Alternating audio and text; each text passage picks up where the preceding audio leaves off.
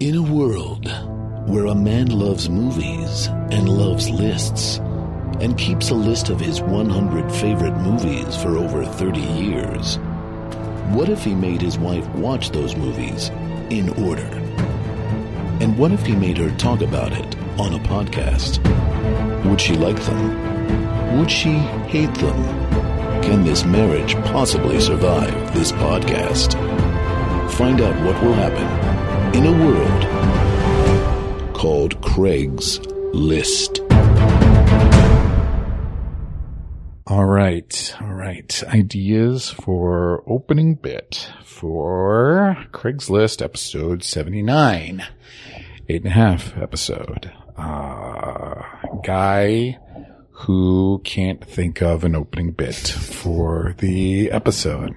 That seems kind of hack though and, and pretentious maybe a little bit like that's been done. Maybe. Oh, I mean, I've done 78 of these already. Like, what am I going to do that's, that's new? I mean, it'll definitely help if I bring my mistress here. Um, my mistress, Carla. Um, put her up at a hotel, not a nice hotel, but, uh, you know, somewhere a little further away and, uh, maybe she'll inspire me because I need a muse. I cannot do an opening bit if I don't have a muse. Wait a minute. Maybe, maybe this, maybe the thing that I'm doing, maybe this is the bit and I can get away with it because I just called it out as being pretentious. But since I called it out first, it's okay if this actually is the opening bit for the eight and a half episode. Carla, what do you think of that? Ugh. Great job. Um, I thought you would do an accent. that, that's offensive, I think. Do you want me to do an Italian accent Yes. as Alfredo? Yes. Uh, Guido. As Guido. Well, Alfredo was, of course, your lover uh, when we traversed Italy together. Yes. Was a character that I did constantly, and I think it came up when we did the La Dolce Vita episode. Um, I thought you'd be flattered to be referred to as my mistress. Uh, probably not.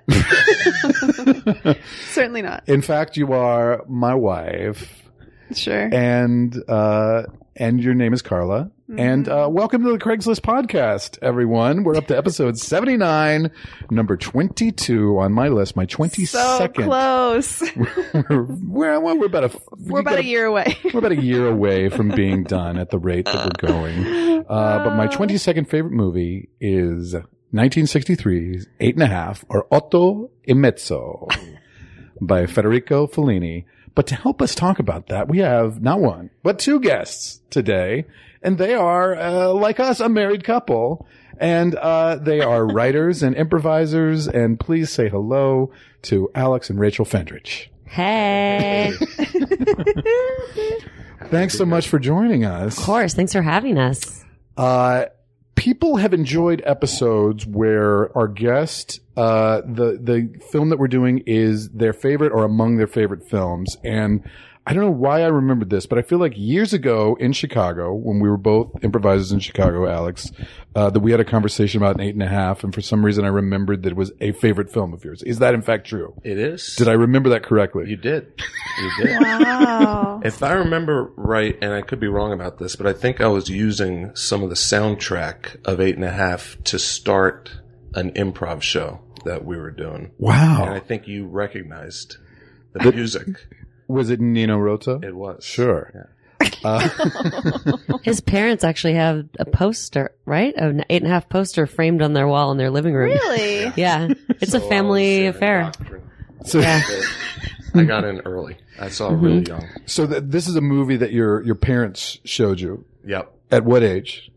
You 10, 10. 11? Wow. I don't know exactly, but young, pretty young. That's definitely way earlier than I saw it. I think I f- tried to see it for the first time in college.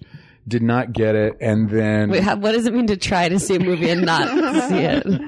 it means giving up after uh, after a half hour or so. I Oh, think. really? Interesting. So maybe Carla, this will turn out to be one of your favorite movies when you continue to revisit over the years. Probably not. I think also I checked it out on VHS from the library uh, in Williamsburg, Virginia, and had to return it at a certain point.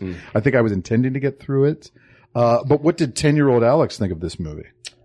probably also, you know, confused by a lot of it and had a lot of, you know, it was hard, I'm sure at the time, like the subtitles, but, but I think, you know, I think I at least liked visually the faces and stuff and had never seen any of his stuff before. And I just feel like I could feel like stuff was imaginary or dreamlike. And that was something I wasn't that familiar with.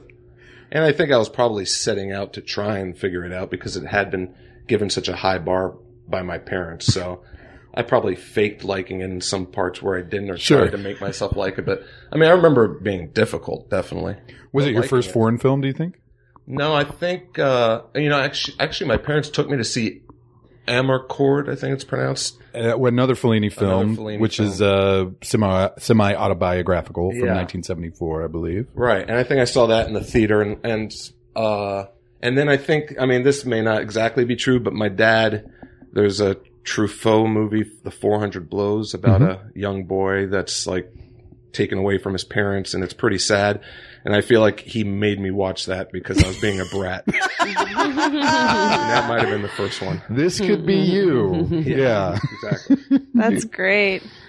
Man, this are like cool parents. They're, They're yeah, pretty cool. They're pretty cool. Like Yeah. cultured. Oh they yeah. do like movies Yeah. and books and stuff. Are they still film film nerds to this day where they go to see more challenging stuff? I th- yeah, I think they do. That's really cool. And Rachel, you had never seen this film before. I'd never seen it. Um, I, I guess I still can't guarantee that I've seen the whole thing. Um, only because I was quite tired yesterday from being out for Halloween. Okay. I'll call it tired. And, um, I kept falling asleep. it's a, it's a, such a pleasant sounding, calming movie. I will, so I watched half of it yesterday and the other half this morning. That's how I got through it. I think we watched it in four chunks. Yeah, that's it. We were on vacation over the last couple of days. We went up wine Yeah. tasting in Solvang for two days. Oh, I Brought- went to right. school over there in Cal Poly. Really? Yeah, Yeah, in. San Luis Obispo. Cool. brought Yeah. the movie with us, and I think Carla could stand about a half hour at a time. Yeah. So we watched it in four chunks, finished it. What is the runtime? It's about two hours and 15 minutes. That's right. Oh, okay. Okay. Well, 218.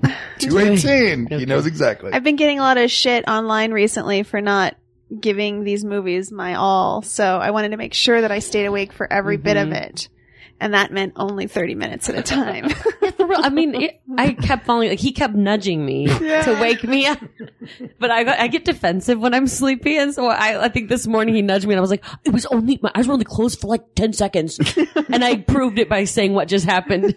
so I got really defensive about it. I couldn't tell you anything that happened in this movie. Not a single thing. I would love an attempt at least to summarize the plot. I mean, to me, it's the same movie that we watched the first podcast we did, which was whatever that La Dolce Vita. Episode one of this podcast, uh, if you recall, Craig's listeners was number 100 on my list. Felino, Felino's, uh, the singular of Amazing Fellini. Um, just one Fellini is One a Fellino. Fellini, Uh, was uh, La Dolce Vita. Yeah, it's And the same movie. It has some similarities, It's- definitely. It's the same thing. Exactly. A middle-aged guy going through a, a crisis, uh, thinking of the loves that he just couldn't treat well and Yeah. getting mad at them when they like show that they care about him again. I mean, it's, it's the same movie. Yeah, but he's a gossip columnist in the first one, and he's a movie director in this one. But he is played by Marcello Mastroianni in both movies, and there's a lot of actors that are in both movies. yeah. Anouk Yeah, Aimée's in, it's is in both movies, I believe. Yeah. And it's also, both are told in vignettes and really could be swapped in it or out for the other. I will s- think. Yes. I mean, the basic dynamic of it is uh, they're very similar, but, uh, La Dolce Vita, though it has some surreal moments, is much more grounded and eight and a half deliberately kind of bleeds, uh, fantasy and reality together where it goes into dream sequences and visions from his past and they're kind of, uh, seamlessly intermingled with the present to the point where you're, you're not quite sure of what is Yeah. real and what is not. But I think a lot of the Carlos quotes will reflect your Yeah. confusion on that matter. When are we right now? Is what I kept thinking. Yeah. Yes. Did he make the movie? He didn't, right? Real, I'm not kidding. On the way over here, I, I almost just asked Alex for a factual, quick question like, did it, did it get made? Like, I actually don't know. Did I it? think we we can uh, we can uh, debate that of like is is this the movie that he made? Yeah, yeah, yeah. I see that. I see what I see what he's doing there. Mhm. Uh, To what degree is uh, Fellini Guido, and to what degree is Guido Fellini? To what degree is Alex Guido as well? Because I will recall the look Alex he just asked, gave you. he goes, I really love those glasses from that movie. And I was like, oh, and I had to Google image search and I tried to find him similar ones. oh. But now realizing that I'm like, you might relate with just being a director and not the philandering part, of course, but Sure. yes, maybe the inner struggle. I don't know.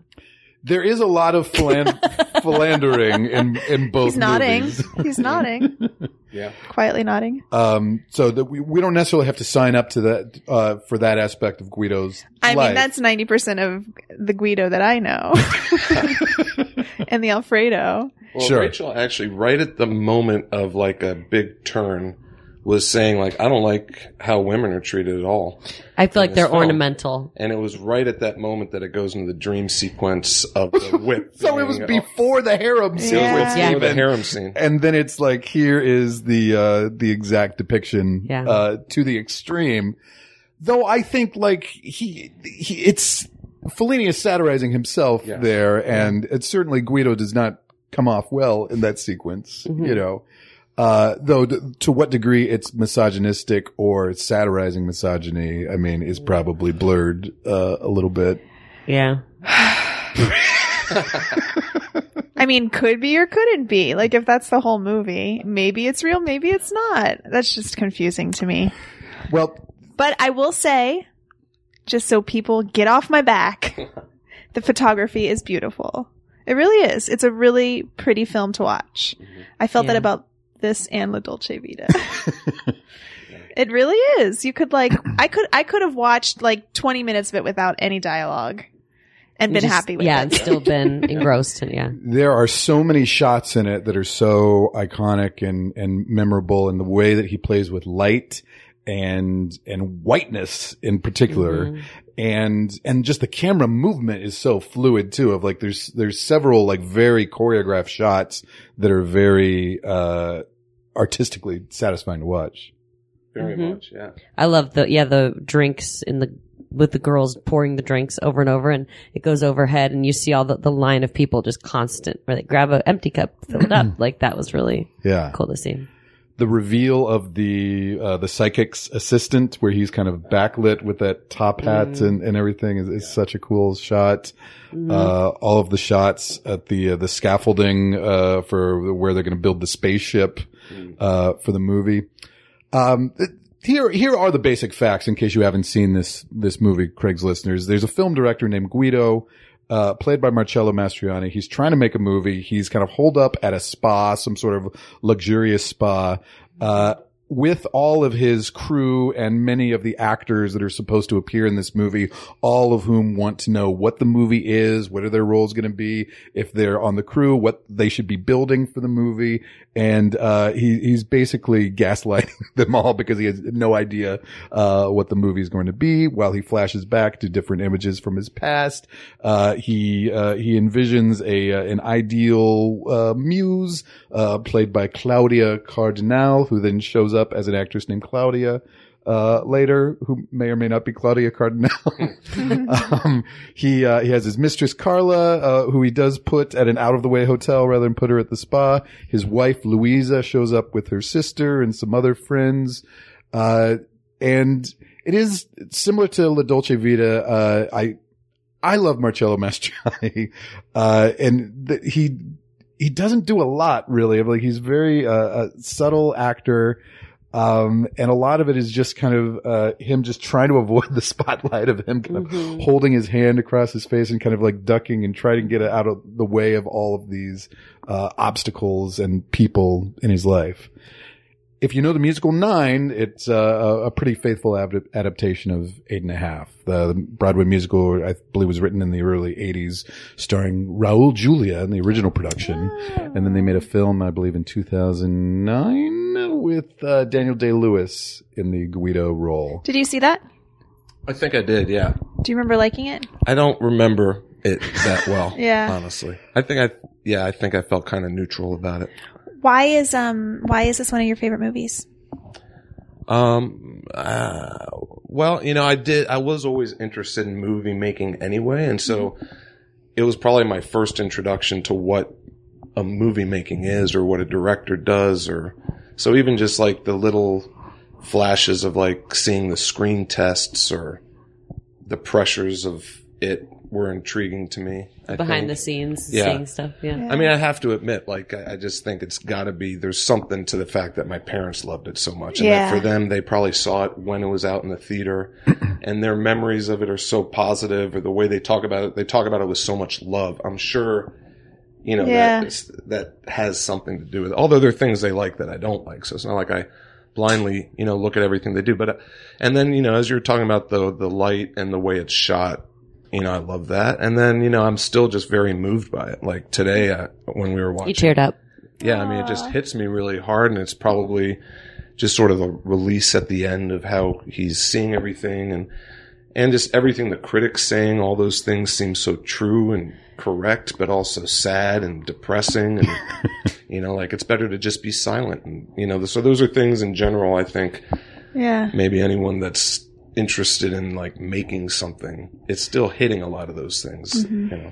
Yeah, that is another character in the movie, which is a, a critic, a film critic who he is hired to Give him uh, notes. to give him notes on this film, which uh, isn't really being made and doesn't really have a script yet. So he, it is kind of like the device, uh, as I did in the opening, to constantly call out the pretensions of the movie uh, and kind of make fun of it. Uh, I, Fellini thought of this movie as a comedy, and a lot of it plays pretty funny. Yeah. I think it actually got some laughs out of Carla. Believe it. She, Believe it or not. Believe it or not, she laughed at a few of the lines. Uh, Is the critic it. the one who was hanged? Like as a Yes. bit where he's he says one comment and it turns to an unreality and he just gets up and he's like, hang him. You know, he points to his guys and then he, I thought that made me laugh. Yeah. Yeah. And then a lot of the the people playing crew members are actually guys who had worked with Fellini on on the crew. So like the Mhm. assistant director and the Oh, production okay. designer and Yeah. and everything. Uh, I, I believe are uh, are actual crew members. Uh, so this is the the ultimate meta movie, Mm-hmm. and I think Is it in the sense that Fellini viewed himself as Guido? Yeah? Absolutely, think yeah, so. So he was a womanizer. Yeah. Yeah. Yeah, I, his wife, uh, Giulietta Masina, is the lead in many of his movies, though she isn't in La Dolce Vita or this one, but she's the lead in La Strada and Nights of Cabiria and Juliet of the Spirits. Uh, and so they work together, uh, a lot. And then I believe Fellini also had multiple mistresses. So, uh, so the, the idea of watching, uh, of having the wife, uh, Louisa. it- Louisa, played by Anouk Aimée, uh, in the audience watching screen tests of people auditioning to play the wife Oh gosh. mu- must just have been meta and biographical on so many levels for Fellini because I, I imagine that Giulietta Masina was very involved with the making of most of his movies, whether or not she was acting in them or Yeah. or not, you know, and must have been painful for her for him to work out, you know, Mhm. um, the shit that was going on in their lives in his art, Yeah. Right. you know. Yeah, so I, I think your tolerance for it will will depend on your tolerance for meta, probably. I I happen to love like how much of a movie movie this is, and as somebody who's seen a lot of like the classics of European cinema from the fifties and sixties, compared to a lot of them, this is a lot more fun. Uh, I don't know how much fun Carla had, but I mean, there's a lot of movies from that era that might be important or significant Yeah. uh, for various reasons, but they're not as much fun as as this. Yeah, Uh, there, there are bits in it, uh, you know, and kind of personal bits, like the way he's always like, like dropping down, and like you see him like becoming a little kid. Like even when he's by himself, he's walking down the hallway and he's doing like little stuff with Playful his foot. He's like yeah. playful, and, Oh yeah. and that just feels like real Yeah. to me. I love the scene at the end where they're dr- literally dragging him to the press conference. He's doing almost like a Groucho Marx walk Yes, of like right. it's like classic, like silent slapstick, Mhm. uh, almost. And then finally he ducks under the table to to get out of the the press conference. I- In addition to Nine, this movie's been remade. Uh, not directly, but been influenced by several, uh, it's influenced several other filmmakers that wanted to make a movie about a making of a movie or, you know, a movie about the making of a play, et cetera. Some of the biggest ones I can think of are certainly Woody Allen's Stardust Memories, Bob Fosse's All That Jazz. Uh, there's Living in Oblivion. Uh, there's Truffaut's Day for Night. Um, there's a there's a Wes Anderson Amex commercial that is more more directly influenced by Day for Night uh, because it, it it there's a scene where Truffaut has to pick out has to choose between various guns of like which gun do you want, but that obviously is based on the scene where they bring the different fathers to Guido in eight and a half, where he's like, okay, I brought these three old guys in to play your Right. dad. Oh Which one do you want? You know, of like, I don't think they all look, uh, They're, they're too young. they're too young. goes, like, are you kidding? This guy, This guy's about to die. this guy's about to die. that got me a big laugh. I like that a lot. Just seeing the guy's face like dejected. Where he's like, yeah, you can't get a more pathetic looking face. Yeah, this. yeah, yeah. This guy makes you cry right That was away, good. right? That was good. Yeah. so yeah, then then uh, Truffaut kind of used it in Day for Night of like pick out the gun, and then Wes Anderson used that exact pick out the gun thing for that Mm-hmm. Amex commercial uh, that he did. And something that I forgot was that the REM video for Everybody Hurts is a direct lift of the opening of Eight and a Half, which is people waiting in a traffic jam. Oh, got it. uh, of course, they're committing suicide in, in that. Oh, Um, yeah, I forgot about that. And then uh, when Woody Allen did I just watched it. and I forgot. Everybody Hurts. No, the opening scene to this movie. It was well. I think it was so disconnected from the rest of it. It's, Yeah. It was easy for me to like forget about it until we, yeah. I mean, when he floats above the traffic jam, Yeah, and that's pretty cool. It's and pulled then he's like a kite flying above the ocean, and then those are his crew members that are like pulling him back to Yeah. reality Yeah. into the ocean. I mean, that like that as an opening, that is so cool. Yeah. But as the first time you're watching it, seeing that, I look over at Alex and I was like, okay, here, here we go. this is what we're getting into. here. Yeah, it was a little, Yep. but now if I went back and I would, I would like it more if I went back after seeing the film. I think. Yeah. Yeah. but I mean that that is like an in or out moment, like right Yeah. away. It is. like you'll know whether this is your kind of movie in about five minutes. Yeah. I think. I mean, within the first 10 seconds, Rachel said, Is there going to be sound in this? Because I, yeah, I didn't know. I was like, oh, is this just a silent? Yeah, I didn't know. starts in a very stark Right. way. Now, this is something you brought up when we watched La Dolce Vita too, which I think also the dubbing probably bothers you a little bit too, right? I just don't understand it. Well, Alex told me why it, it was. Why? Alex? Why the dubbing? I mean, uh, I don't know that this is totally correct, but what I think I've heard or read was that in general, he wouldn't, uh, he didn't have live on set recording. Or if he did, maybe he did it for reference, but that basically, even while people are doing dialogue and what we're seeing, Fellini's back there going, yeah, now, rate, you know, make your eyes wider and go now in background. and Talking over the whole like thing. Constantly like What a, the fuck? you know, he was doing it while a take is happening. well, so that, that, he, doesn't make me like him anymore. It made me appreciate the acting though. Like if they weren't, you know, jarred by it or I don't know, like, I would Wow. never have are known. Yeah, and multiple. You know, some people are playing an American speaking character, but they might have actually been a French actor. So it's like a mixture Yeah. of different languages that Yeah, I, people heard, are I heard actually French speaking. sometimes for sure. Yeah. Yeah, I guess it was not common at the time in Italy period to record dialogue. Almost, uh, well, probably n- not to the degree that Fellini didn't do it, but uh, all films were dubbed later uh, in post. So whether they recorded uh, on the day or not, uh, they, they would be dubbed, and often there'd be famous actors who weren't using their own voices, you know, even in their native language. And apparently Claudia Cardinale, who was already pretty well known in Italy. This was the first film where she got to use her own voice to play herself What? in it because she's actually Tunisian. Uh, she was an Italian immigrant from Tunisia, and I guess she had a thick Tunisian accent that was hard to understand. Wow.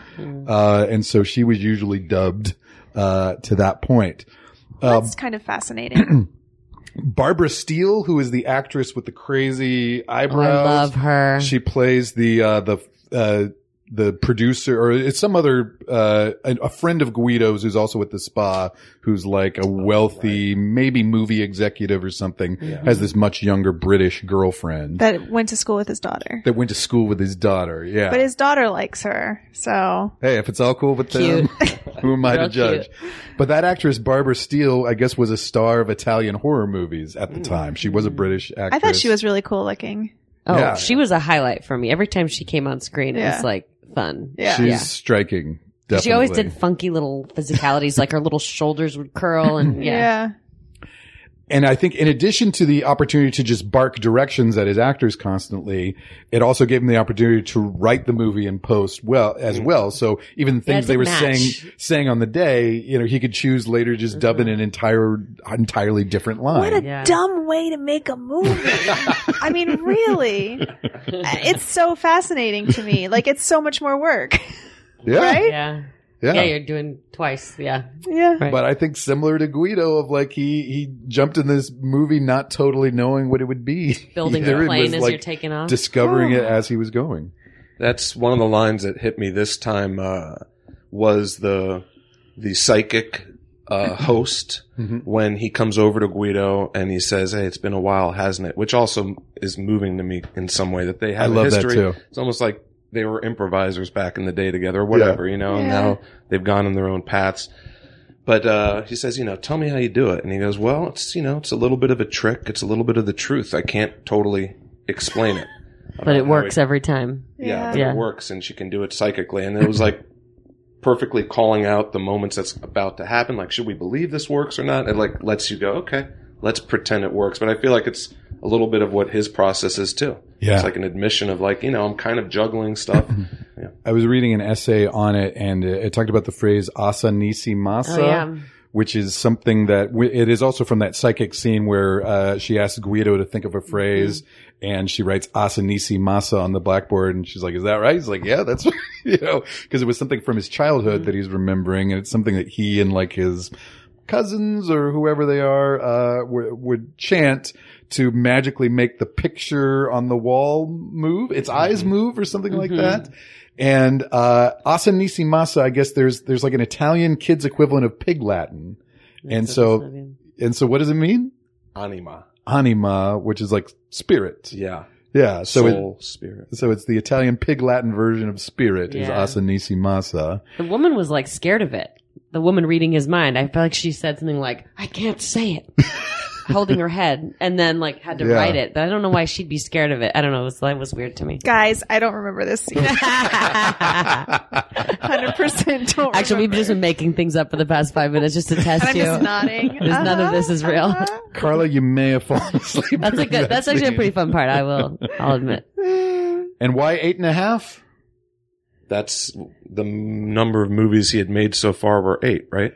And this was his ninth, or is it that he had made seven in the? I think he was counting six movies and three half movies. Oh, I think okay. because he had done two shorts Oh, yeah. and he had co-directed a movie, so he was counting those as half movies. Oh, not that this one was half baked. That's what I assumed. Yeah. That's cool. Uh, well, why don't we go chronologically through the movie a little bit with a segment that we like to call Carla's quotes. She's feeling her oats, and Craig's taking notes. Whatever they are, it's Carla's quotes. There are a few quotes. I tried They're they're on a good. similar theme, I think. Yeah. That opening, by the way, in Stardust Memories, Woody Allen kind of turned it into trains. Uh, which is he's on a train full of ugly people, and then across the way Sharon there's another Stone, there's? Sharon Stone and a train full of good-looking people, and he wants to be on that other train. Um, oh, Woody. Haha. oh, don't worry, we'll have plenty more So opportunity to talk so about cute. the Woodman. oh, Um, should I not call him that? maybe not. Um, right away, Carla said, "This is the La Dolce Vita guy, right?" Uh, in addition to the Nino. I meant I meant the same actor. oh, you were talking about Marcello Mastroianni. Yeah. Yeah. Okay. I knew it was you knew it was director. Fellini. Yes. Well, you nailed Marcello right away. Uh, a lot of good classical music in addition to the Nino Rota score. There's Flight of the Valkyries Yes. and uh, the Barber's Seville opening. Da, da, da, da, da. Yeah. and a little bit of uh, Tchaikovsky as well, I believe, in there. So when we first meet the critic, uh, and he's giving notes to uh, to Marcello, um, and I was kind of explaining to Carla of like, uh, so like the writer's notes are also like notes on the the film that you're watching right now, and Carla said this guy is a lot because he is also very pre- very pretentious and using a lot of big words right Yeah. away too. Yeah, I I love the transitions in and out of the dream sequences, and I think this is part of like what what confuse you is there's there's no dissolve or No. fade, and sometimes like a character will just kind of step into the frame as if they're in the reality, and then we end up Mhm. kind of following them into the dream. You know, Right. I think it's something that until you've seen it a few times, you don't quite catch where all of those transitions happen. Yeah. I think that that's very interesting. I liked that. I liked him like lowering his dad into the ground. That was dark Yeah. and cool. That is Yeah. very dark, And he's Yeah. just like just talking to him as he's reaching his hand down, and I don't know, Yeah. that was cool. Same actor who played Marcello's dad in La Dolce Vita plays Guido's dad in, in this. Ah. Same guy. Yeah, and then also in that same scene where he's talking to the kind of the ghosts of his parents, he Yeah. start uh he starts kissing his mother who Oh, becomes right. his That wife. creeped me out. Yeah. Like Yeah. that is some unsubtle uh, Freudian. Mhm. There were a few Shit going moments, on there. not not that obvious, but where he would be talking to his mom like he was talking to his lover. He went through Very like weird. Jungian, uh, what's it called? Therapy. Ah. Fellini did? Fellini did. And I think it was around that time maybe he was writing this movie. So all the stuff about his parents and Hmm. his childhood and stuff, I think it was like partially conjured up during that or Yeah. something. Ugh. At some point uh somebody refers to my little wife and Carla said, My little wife, yeesh. But I think I'm going to start uh, using that just as a term of endearment. Try, try. Have a good time doing it once. So this is around the Asanisi Nisimasa segment. Did you say you don't remember that? No. Just the remember- stage part, but you remember them being kids. yeah, I remember bed. Yeah, being because you remember all the kids in the tub, right? Yeah. Yes. Okay. Uh, here's Carla. What is going on? I can't follow anything. I keep daydreaming like there's like there's no plot. Like, is this a flashback? and then ick, I would not like to be in that pool with all those kids. You know, there's lots of pee and poop. In What that is pool. it? It's a, it's a wine vat. It looked like they were like, so, like yeah. bathing in wine. Yeah. Were they? Why wouldn't you? Hey, I mean, like, I've done it not- drink the wine later or something. Yeah. Yeah. It, I think they were Oh. in wine. I don't know. I mean, I'm grossed out that people stomp on it with their bare feet these days, so I don't know. Yeah, Oh, These days, these days. these kids and their grape stomping. Oh man. Um, uh, whenever we watch a foreign film, of course, Carla just likes to uh, to quote as many random foreign words as possible. So th there's that one scene where uh, there's the call from Louisa. Uh, it's just that classic uh, "Grazie, prego, pronto." Oh, all three. I literally was like, that was the most cliche Italian moment I've ever seen in my life. Yeah. Grazie, prego, pronto. Pronto. And so Carla said, "Grazie, prego, pronto." Yeah, grazie, was- prego, that pronto. stood out to me too. Yeah, I love the running bit of the designer is constantly worried about the spaceship. yeah. Yeah, yeah. It is pretty funny.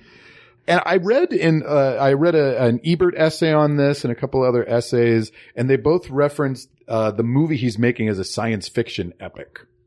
But I, other than the fact that they're making a spaceship for it, I don't really see any references. and to they say it at the indicate- end. Someone says it to him. I this think. is a science fiction. yeah, epic? literally. Okay. No, not One epic, the but they say critics that are something like that. Yeah, at the end. yeah, It's like Argo. Maybe uh, right. it's a science That- fiction that movie never was. that doesn't get made. yeah. Oh, so there's one scene where he goes kind of the, to the production office and uh, is talking to his AD, who's like shirtless and in his shorts, right? Oh, and he's like, "Oh, uh, meet my little nieces," which of course are like Giggling not girls. his not his nieces. They're like you know girls that he's hooking up Yes. with. And uh, and there's just like a sheet drawn separating him from the rest of the production office. And Carla's like, he's just fucking these girls while all these other people are working. There's like a seamstress in the back sewing things, and yeah, Yeah. Weird. yeah. Italy. And the, the um, and one of the girls says you don't know how to write a love story. That was kind of yeah, cool. That, Oh. that- people kept saying that to him, Yeah. yeah. right? Mhm. I think. caught um, Yes. I, I think one of the things that prompted Fellini to make this movie was uh, how guilty he felt like when like after he had made a few movies and now he's got all these people working for him who are like you're a genius maestro tell us what to do you know? And like the power you have as a director of like whatever random thought you have then that translates into somebody like having to build it and draw it up. And and so I think both to like production people where uh, he, he felt guilty, like making them, you know, uh, try to create things that only existed in his head, his visions. And he felt guilty in dealing with actors who always wanted to know like what their part was and what their character was. And, and, and he, he couldn't, uh, explain it to the people who worked for him. And he felt guilty about that. And that kind of prompted the creation of this movie.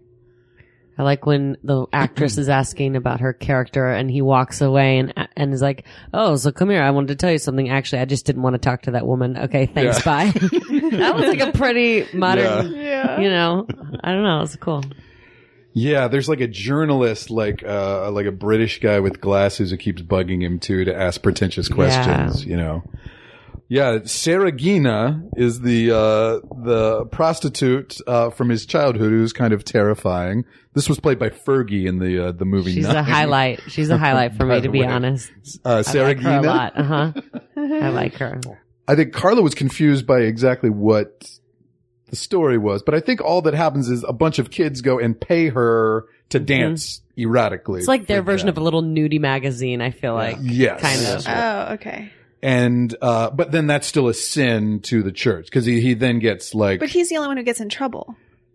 that we know of I think he's the only one that gets caught because all the other kids run away and they like grab him. Okay. I think. I don't know. Yeah. i think carla was confused over whether he had actually as a child slept with his Yeah, I was prostitute. confused. But That's a theme in his other movies too, though. Am- Amarcord, he's there's kind of a theme where he gets smothered in a woman's bosoms, and uh, yeah yeah.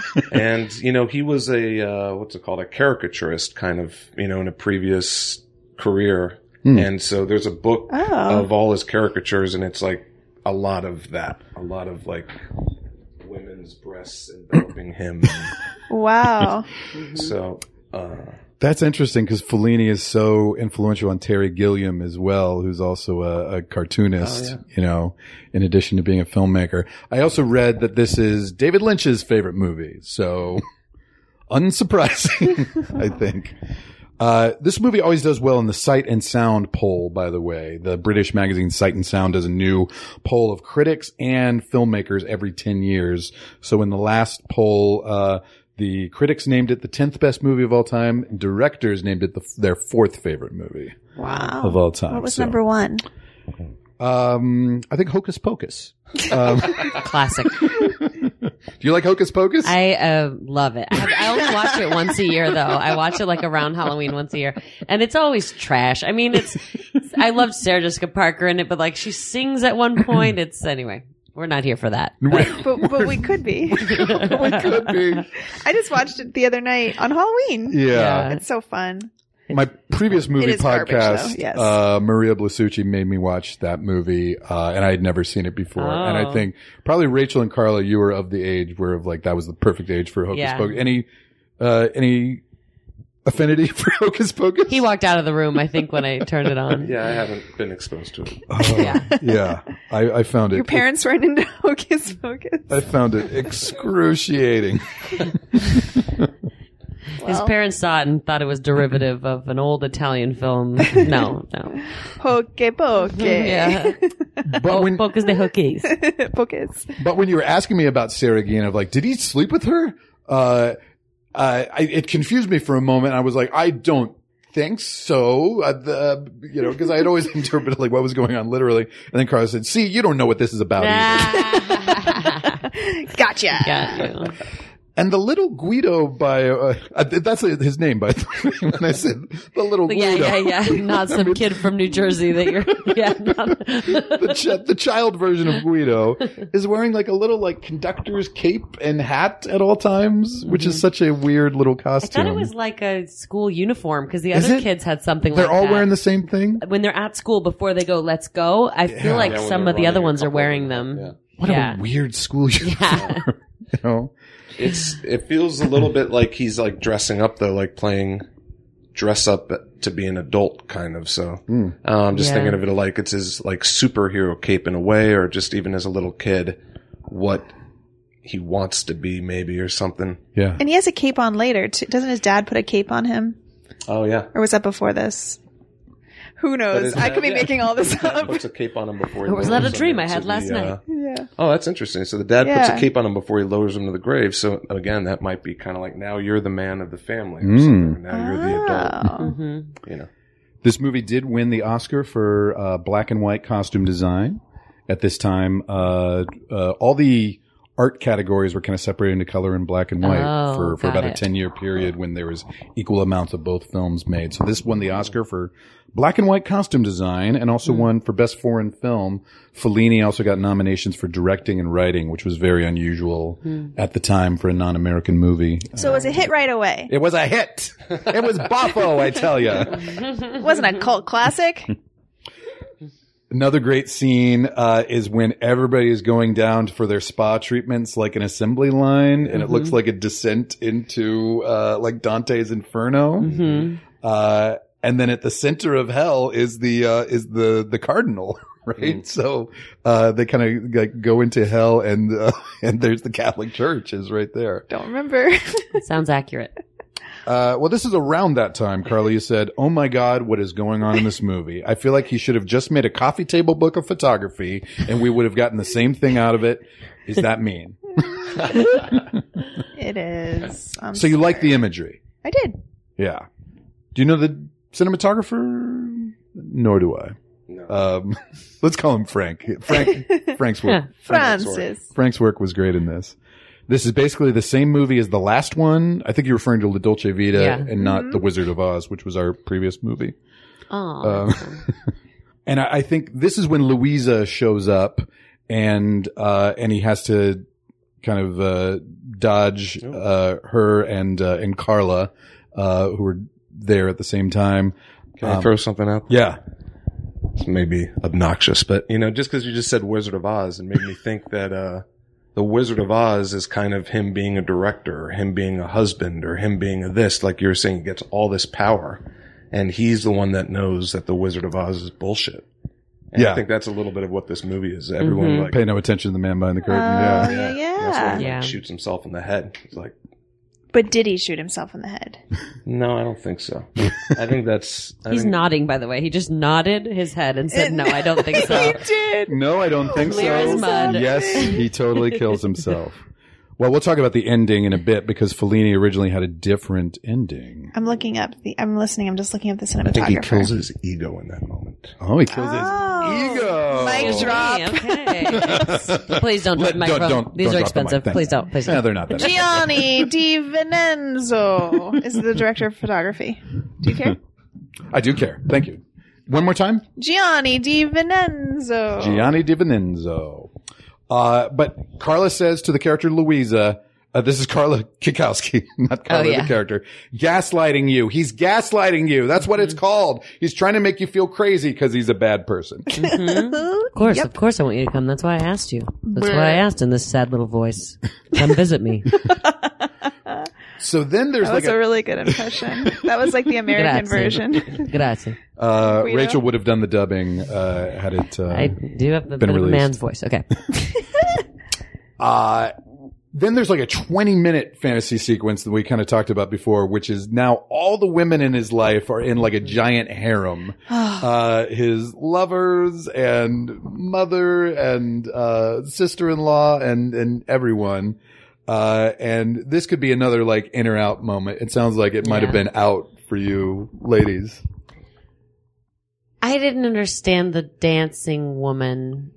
I mean, it's just basically objectifying women in a lot of ways. I think. Yeah. Yeah. I mean, literally, I think they they might say like she was his first showgirl. Like that's Right. like, and so now it's you know thirty years later or whatever, and He has this memory of this woman. Right. Yeah. Oh, who's being retired upstairs basically because Right. she's too old. Right. Yeah. She can't be in his fantasies anymore. You know, What a shame. Because she's aged out of it. I mean, yeah, I, I think, I mean, it's self-aware enough to satirize the, the character. You know, he's supposed to look bad. Yeah. Yeah. There, definitely. Sure, but the thing that's an um, okay. So the satire of it is how ridiculous it is and how he's treating them. But then they become self-aware hmm and they try to fight him and then he pulls out a whip Right. and then he ends up winning somehow.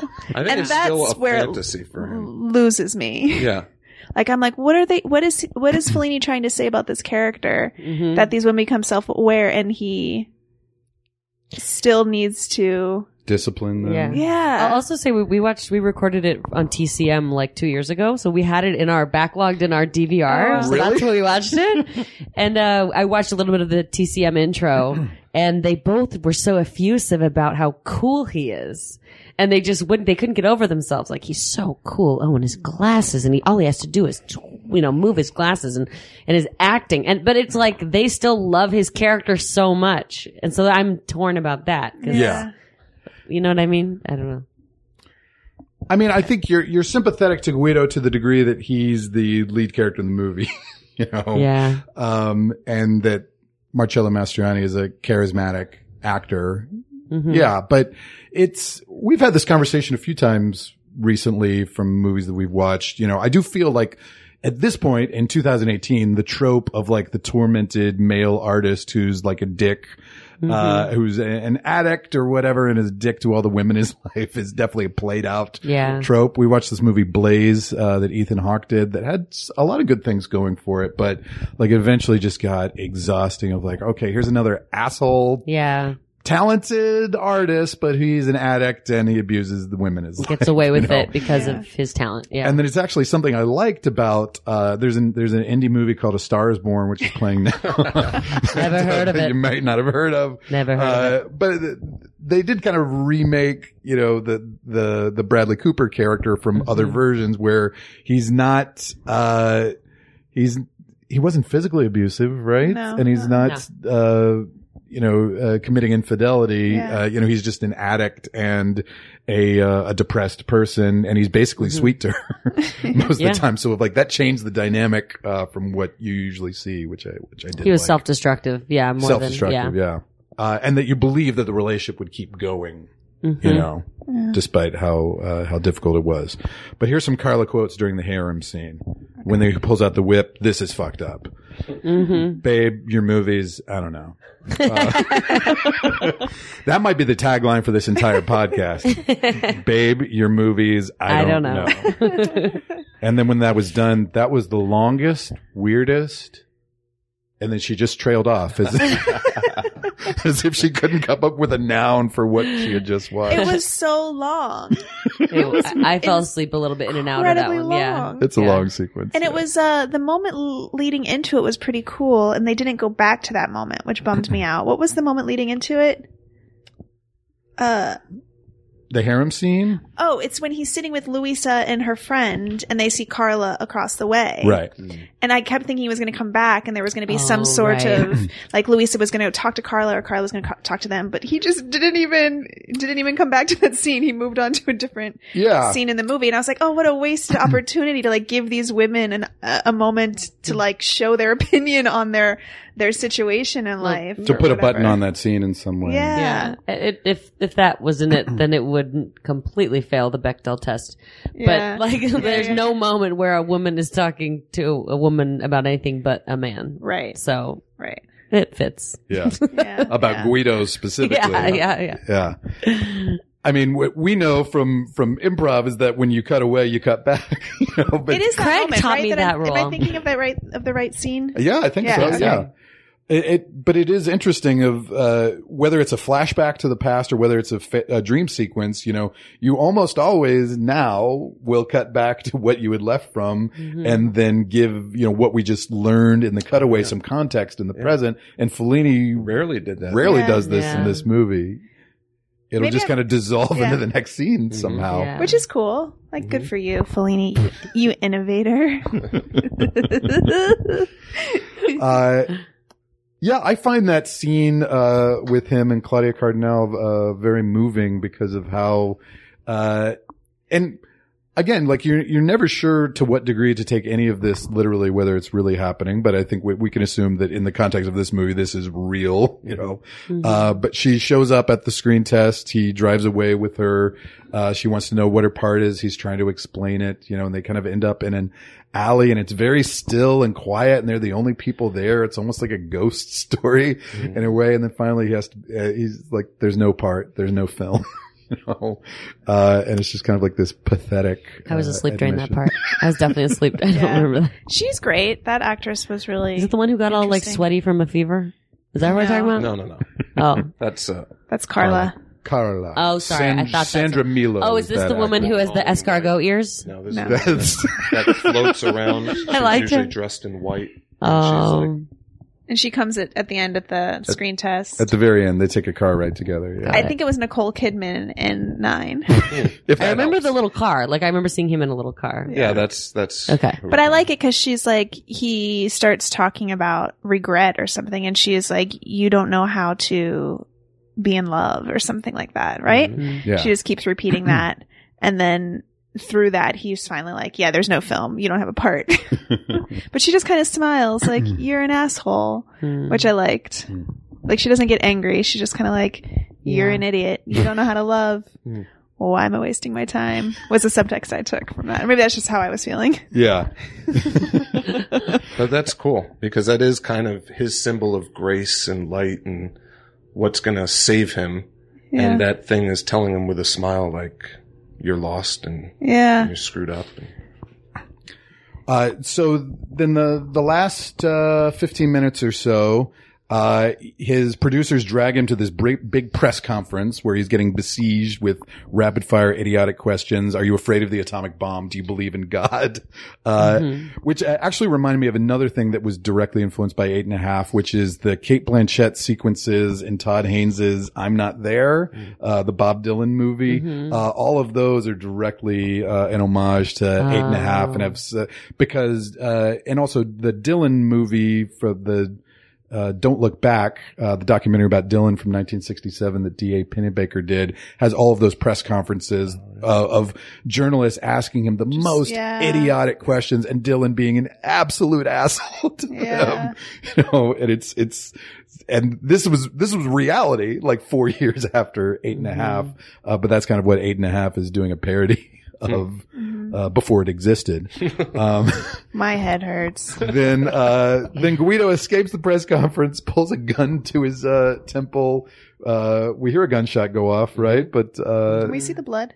we see A blood. bit, Yeah. yeah. on the ground. Yeah, but is uh I, I think we can assume this is this is just a fantasy, right? Kind of like how he hung his friend. Yeah, I thought uh, that's what I thought. Well, the critic says, is it the critic who's like, I put it in your right pocket? yeah. I think it might be one someone else in his crew. Someone the else in the producer, It's yeah. a different, yeah. Okay. produ- Yeah. Yeah. Hmm. Then we're kind of left alone on the set, you know, with this giant scaffolding.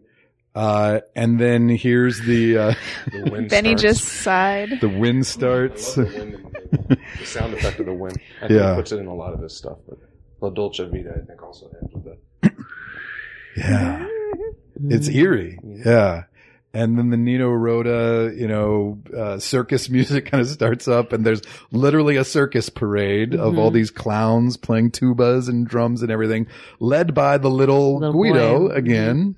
Um, now all of the characters come back dressed in white and they kind of do- do a gigantic dance. Mm-hmm. Uh, and then finally, uh, Guido and Louisa join them in the circle, or is it Marcello and Anouk, uh, joining them of like, I don't know if this is like literally of like, here's all the actors that appeared in eight and a half. Yeah. You know, and they're taking a curtain call for you. Or of like, here's all of the people in Guido's life. And I think it's both. Mm-hmm. Mhm. And this was not Fellini's original ending, right? Do you Hmm. do you remember what the?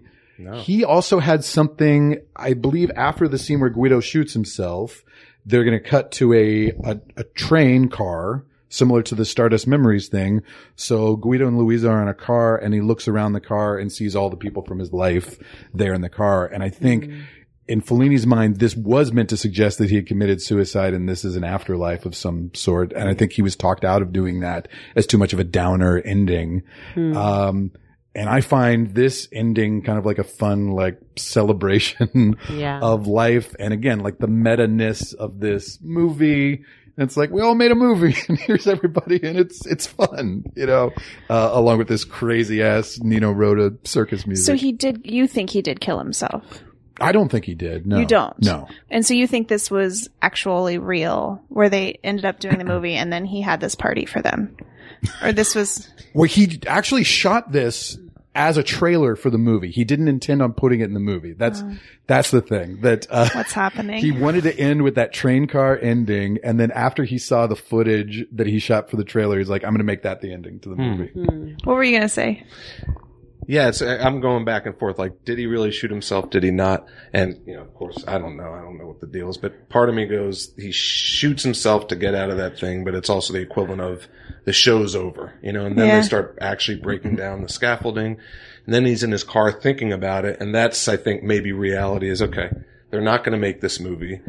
That's done with. And then he sort of is reflecting, what was I trying to do? You know, and it is probably a, it's a self-indulgent, super about himself moment, but you know, I definitely, it resonates hard with me when he's like, you know, it's like the Fisher King looking at his shore of ruins and kind of like, what does this all amount to? Did I, s you know, mm-hmm. was this all a waste of time for everything?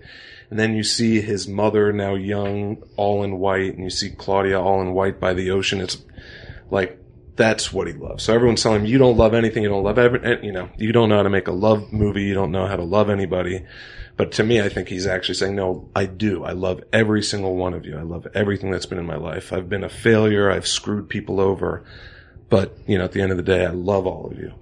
And then Carla comes up to him and is like, "When will I see you tomorrow?" And he's like, "Get in line." That's literally one of the last interactions he has. I think I missed that too. Yeah, right? Doesn't he? He's like, Yeah, "Get in something line." like that. Yeah. I love you all equally. but during this whole sequence, uh, I have two Carla's quotes. Is this a fantasy again? And wait, is this a fantasy? One thing I do like at the very end is like the last three minutes of the movie, he's finally directing for the first time. He's telling people where to go, like you go over there, you know. And we finally we see this inactive character come to life uh, at the end and direct for the first time as it's ending. Well, that's interesting again because like the ultimate fantasy, if he could do, Hold- hold if he could do what he could do, you know, it's like I would have all these people happy dancing the horror together, you know, in unison, Yeah. and my family's there, my mom's mm-hmm. there, you know, all the people, the women that I've screwed up in my life, or the the, you know, and that, but he's directing them all to be like, see, it's okay, this life has been well lived. And Yeah. then it's him as a little boy is the last thing you see. I think is cool. And That's then it right, starts yeah. with the clowns and just knowing again like a little bit about him as a kid. I think it's just some of it is like him just taking these risks of bold moves of I'm going to use this truth from my life or this is really me. You know, I mm-hmm. started by being interested in clowns and clowns are like this ritual of fun and happiness, but that leads to being what I became as an adult. Hmm. You know, and so it starts with kind of the clowns. That's cool. And that is moving that it kind of it fades out on just the boy mm-hmm. alone. Uh, how many? How was Fellini? Did Fellini do drugs? I don't think so. No. It wouldn't surprise me though if he did, you know. Yeah. Just because of La Dolce Vita and, you know, that he was around highly wealthy people partying all day Yeah. long, so it wouldn't surprise me. You're thinking hallucinogens specifically? Yeah, or- yeah. Yeah. Laudanum Curious. or something. Yeah. Maybe he did. Yeah.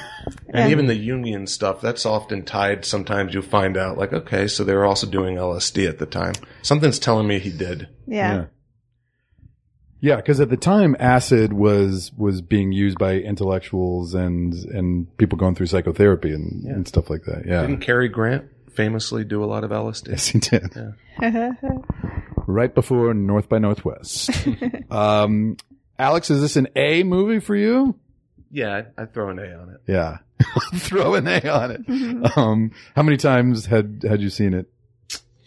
You know, I bet ten to twenty probably. 10 to over the 20. course of my life. Wow. Somewhere in that range. Mm-hmm. Hmm. Rachel, you want to give it a letter grade? Yeah, I would say B minus. B minus. Yeah, because I did have appreciation for it as I went back. But to be honest, I like a movie that I can enjoy the first time through. Why do I have to do the work Yeah. of unpacking it later and then come back? And so that's why it gets bumped down and all the objectification of women. I don't know.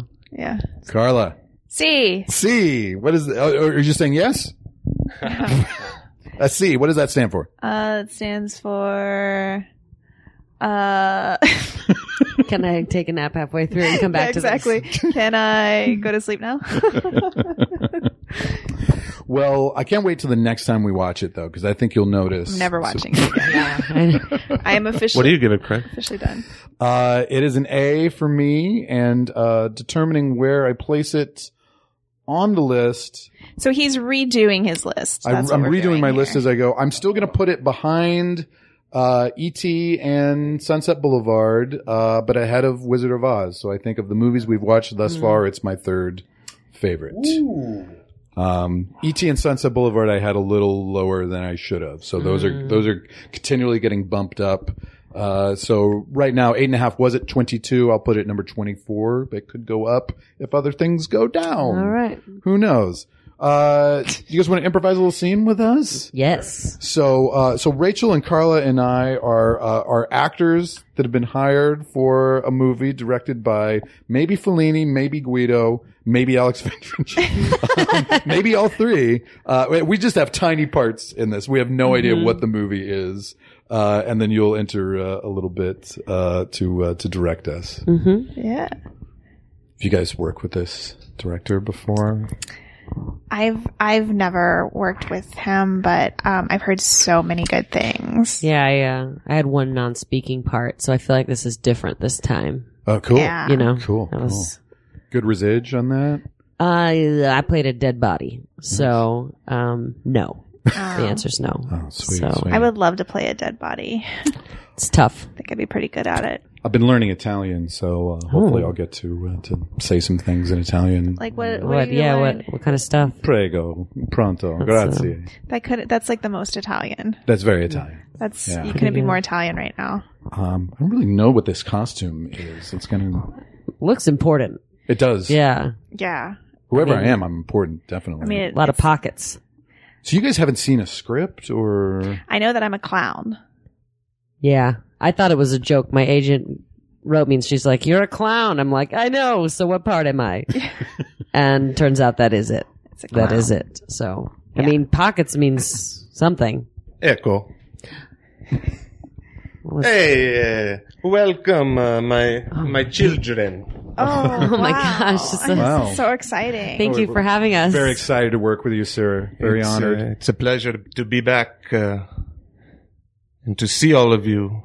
Oh, you remember me? I, I have been in one of your films Yes, before. Yes, of course. Yes, I met you at the audition. I must have left an impression.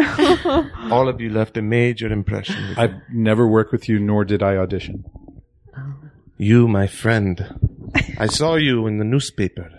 Really? Yes. oh, I knew I recognized you. Oh, okay. Yeah, my apartment complex caught on fire. in Yes, interview. yes. yes, that was. Did me. you get cleared of it or? I thought you set it on I, fire. Yeah. I'm still under investigation Wow. for that. Yeah.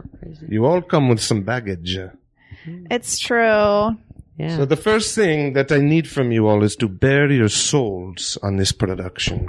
Don't hold anything back. Okay. okay. Um, I'm. I just claimed bankruptcy this morning. Mm. There you go. Oh, I um, I've been spreading my dog's food a little thin lately to save money. I've been feeding him a little less. Uh, again, under investigation for arson. Mm-hmm. Multiple, multiple counts of arson. Yours is the best one. I feel Yeah. like. Well, no, let's not compare. You make bold choices. Yeah. It wasn't a choice. It just is who I am. You all have amazing voices. Grazie. Grazie. Great. See. Prego. Thank you. But we're going to wait to use your voices until later. What? Oh. What do you mean? Shit. Am I not? Do I not have lines in Am this I- yeah, again? I no thought- lines uh, in this movie. You know what? I noticed My there was no agent- boom mic or anything. I, Is this a silent film? Yes. so do we get to mouth and do like extra facial expressions? Like drunk history? Like that's hack. That's hack. Hey, real quick, um, when you when you cast the clowns, were you thinking of our actual faces as the, or are we going to get a lot of makeup? And No makeup. So you consider my face a clown face naturally? Are you willing to give everything to this product? I'm questioning it right now, actually. Um, oh my god, the set's on fire. What's happening? who did that?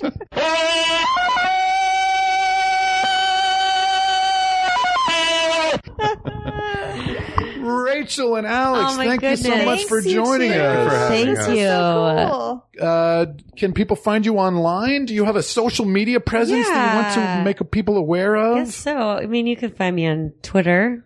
At, I think I don't remember what my handle is yet. Well, but we'll if you tag look you. up my name, we will tag you. Great, great, good, good. Alex is You not can really. find me through Rachel if necessary. yeah, he's, he's, Okay. he's off the grid with social media. Great. Uh, we'll leave your uh, your I'm on. LinkedIn. Yeah. There it is. We'll leave your LinkedIn handle and your mailing address in, uh, in our Twitter post for this. if you're in West Hollywood, shout. Uh, Carla, uh, thank you again for putting up with uh, the second and last Fellini film You're welcome. on my list. I watched both of them. you watched this one entirely. I did. You watched. You fell asleep through parts of it, but I think you saw most of the movie.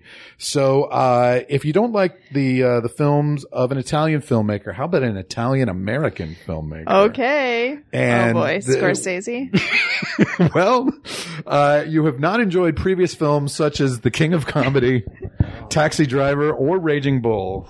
But now is the ultimate Martin Scorsese film. This is 1990s gangster film starring Robert De Niro, Ray Liotta, Joe Pesci, uh, Lorraine Bracco, uh, and many, many others. And it's called Goodfellas. Ah, yes. I thought you were going to say Hugo. that was a great Scorsese Called film. Called Hugo. uh, have you seen Goodfellas, Carla? I've seen Goodfellas. What yes. do you think of it? It's been a long time. I saw it in college. Do you think it might be a little violent for you? Probably. Okay. Well, Craig's listeners, please tune in. We're going to have our friends Matt and Debbie on to talk about uh, that one, and uh, we'll see you next time. The list is an absolute good. The list is life.